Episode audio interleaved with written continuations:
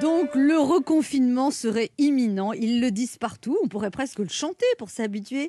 Le reconfinement est imminent. Mon moi Dieu. je le sais, moi je le sens. Ouais, je sais, ça donne pas envie de rouvrir les salles de spectacle. C'est une nouvelle technique du gouvernement. Il laisse fuiter des infos, comme ça on s'habitue à l'idée. Du coup, quand ils vont l'annoncer, on dira Ah bah oui. Ah bah, On le savait. on le savait. hein.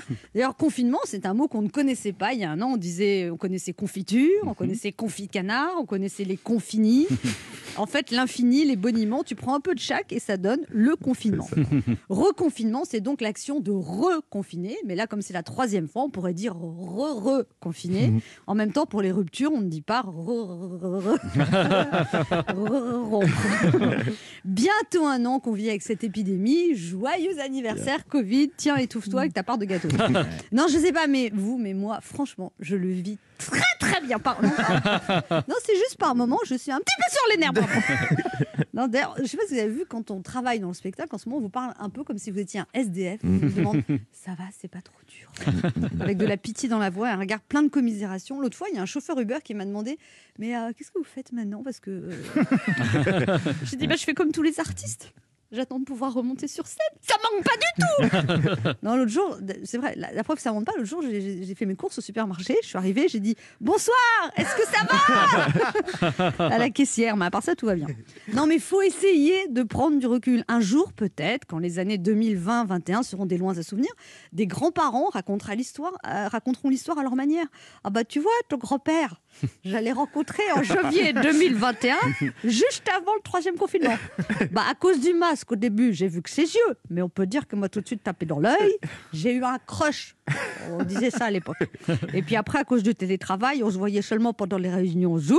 Je peux te dire que je faisais des efforts pour être au top derrière mon écran. hein.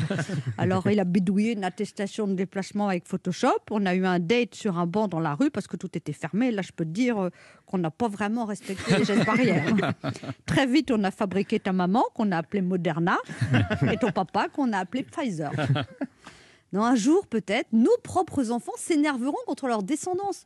Non, mais arrêtez de vous plaindre. hein. Nous, notre génération, pendant deux ans, on était obligés de sortir de chez nous avec un masque sur le nez, d'accord? On pouvait plus voir nos copains, on pouvait plus faire la fête, on était enfermés toute la journée, étudiés derrière un écran, on pouvait plus faire de stage, pas trouver de petit boulot. Alors, le prétendu mal-être de la génération 2050, tout ça parce qu'il n'y a plus d'arbres, euh, ça va. hein Et les ados répondront comme tous les ados Ouais, ça va, mamie, on connaît par cœur, là, arrête. hein.